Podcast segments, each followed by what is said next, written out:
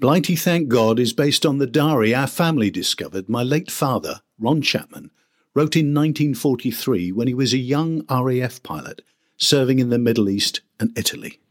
In this grave hour,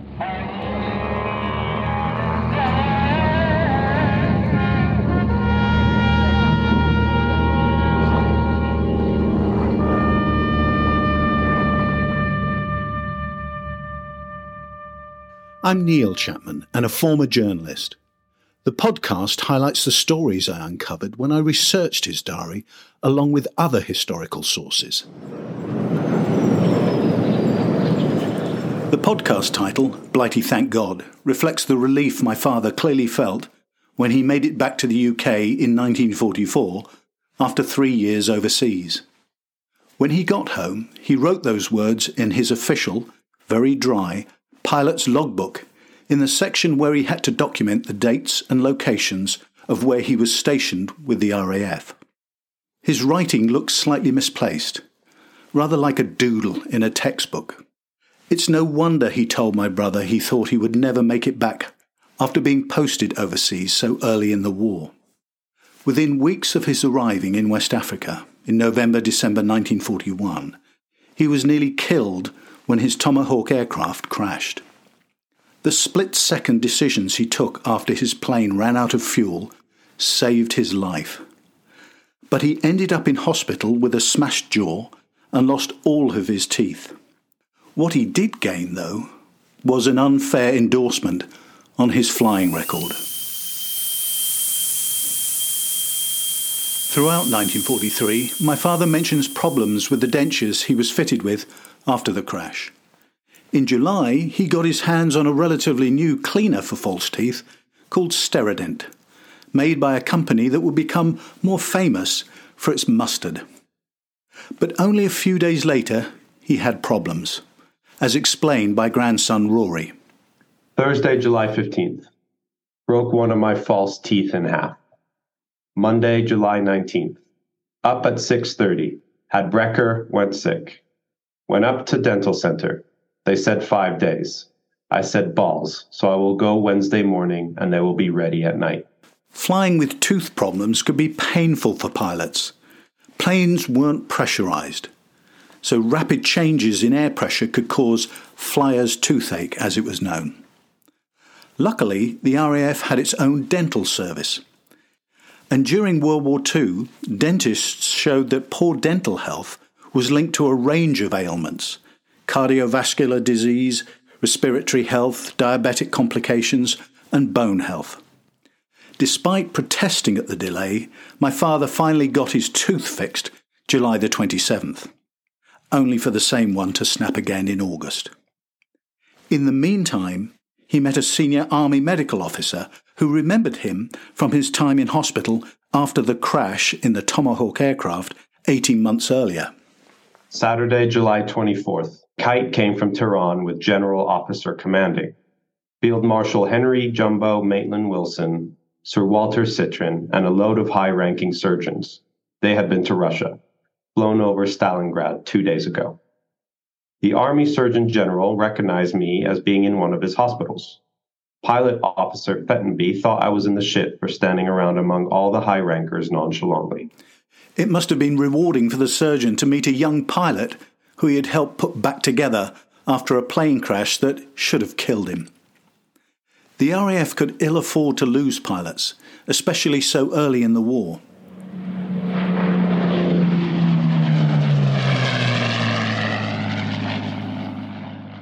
My father's first delivery convoy out of West Africa saw him fly a Hurricane fighter 6,000 kilometres up to Egypt. He was then sent to Port Sudan, a major port in East Africa on the Red Sea, where American planes arrived by ship. Part of the US government's lend lease support for the British before they entered the war themselves. Three flights, totaling 3 hours 45 minutes flying time, over two days in rural England, meant my father was considered qualified to fly both the American Tomahawk and Kitty Hawk fighter aircraft, they were more commonly known as P 40s in the US. The training conditions in England were completely different from those where he would actually fly the aircraft. My father arrived at Port Sudan on a civilian BOAC flight. His first job on December the 27th, 1941, was to pilot a Curtiss Kitty Hawk, a plane made famous by 112 Shark's Mouth Squadron that was based in the area. The squadron got its name from the shark's teeth emblem on the Kitty Hawk's distinctive large nose cowling. At the time, 112 Squadron was being re equipped with Kitty Hawks, replacing their Tomahawks. His mission may have been part of the squadron switchout.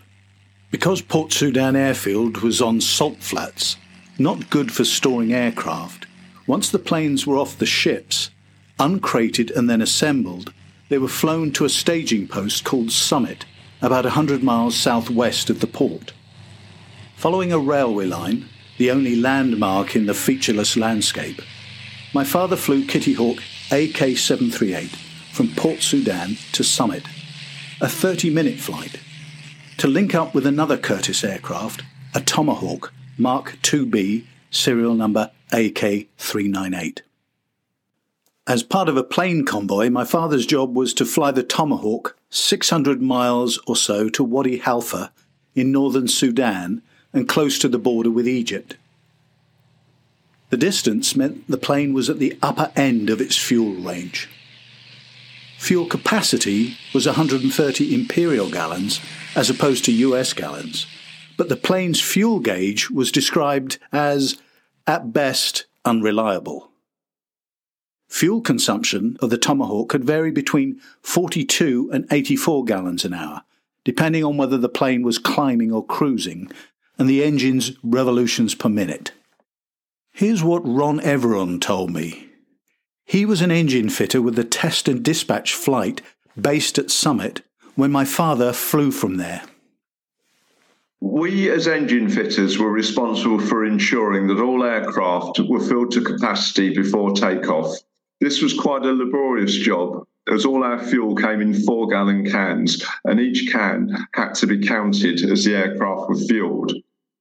My father was the first member of the convoy up into the air, circling to wait for the others. There's a picture amongst his photo collection that shows him in what I believe is a Tomahawk. It's taken from another plane flying parallel to him. The photo angle is slightly below and just in front. It looks a clear, warm day with the sun shining, typical for December in Sudan. Waiting for other convoy members, taking photos, and the heat would all burn up fuel. After the convoy gathered, the planes headed northwest from Summit to Wadi Halfa.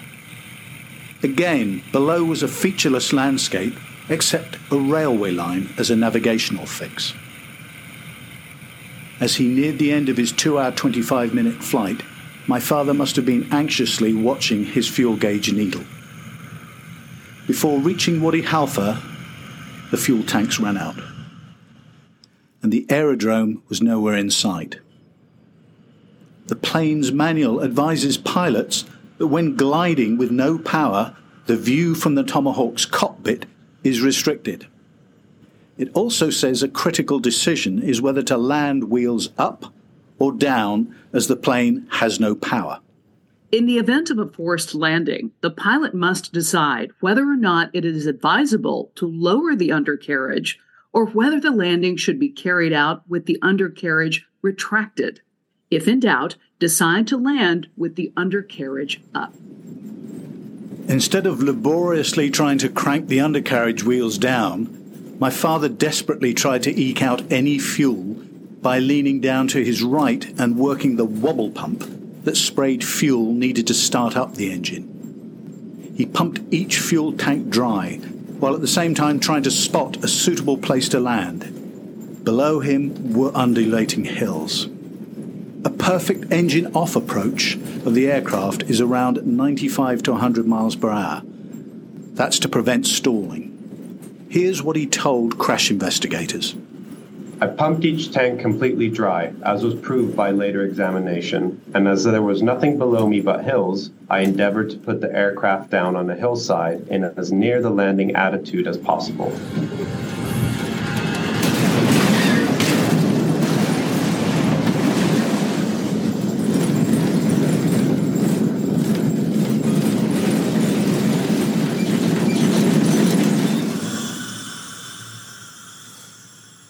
When the aircraft came to rest, I switched off, got out, and being injured, waited for aid.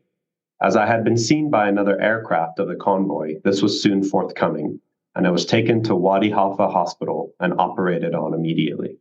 Alive, he was concussed, had a broken jaw, and lacerated legs.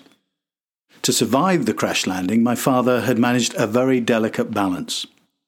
Saving himself depended on getting his landing angle absolutely right without the undercarriage wheels.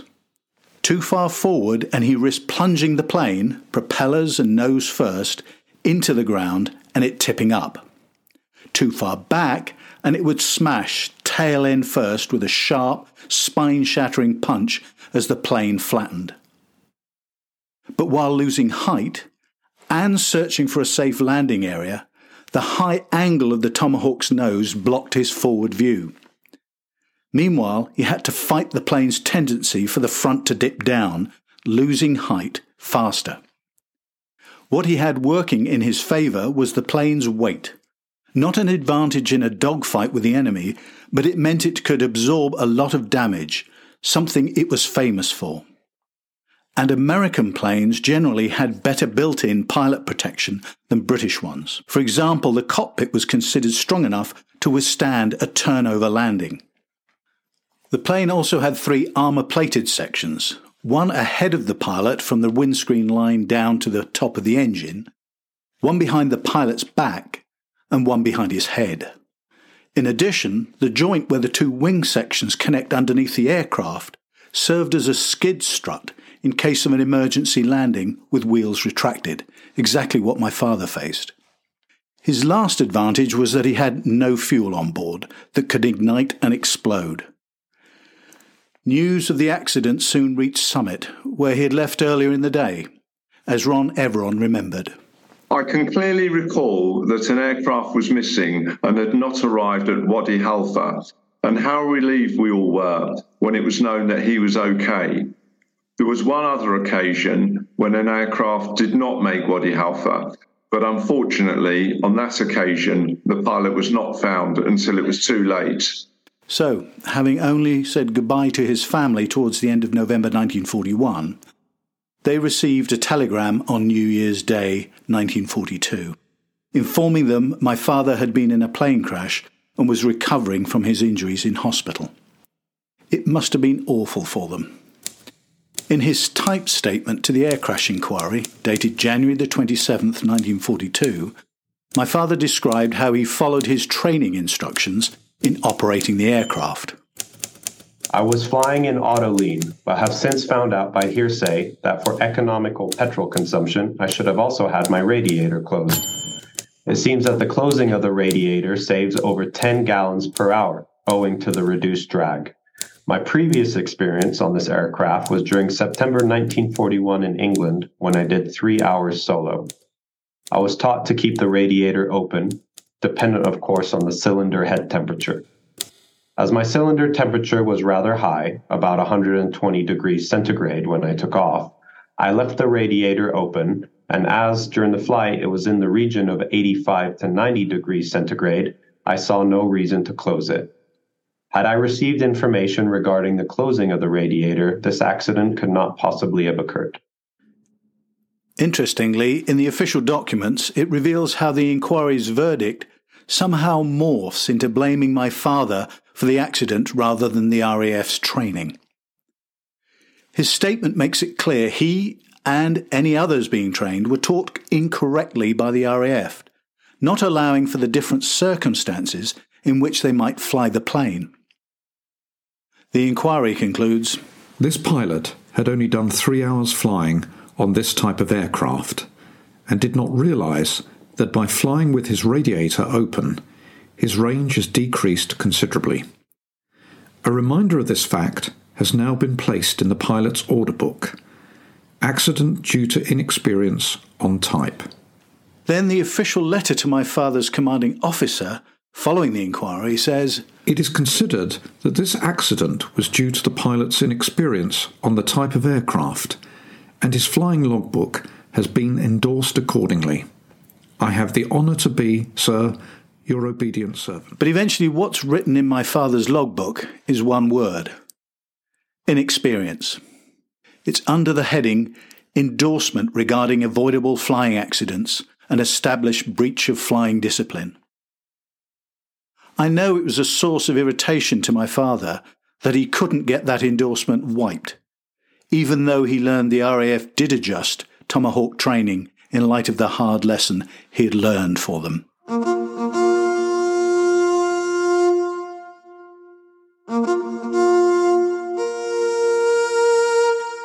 At the back of the inquiry file into my father's crash, there is a 19 step general action checklist with a column next to it for the initials of the person who carried out the task.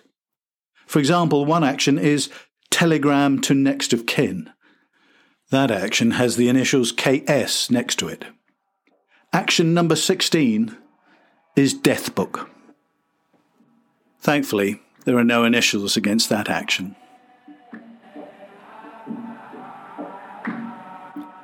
To find maps, photographs, and other material associated with each episode, as well as the complete diary with my research notes, visit the website blightythankgod.co.uk. The diary extracts are read by Ron Chapman's eight grandchildren. He'd be proud of all of them.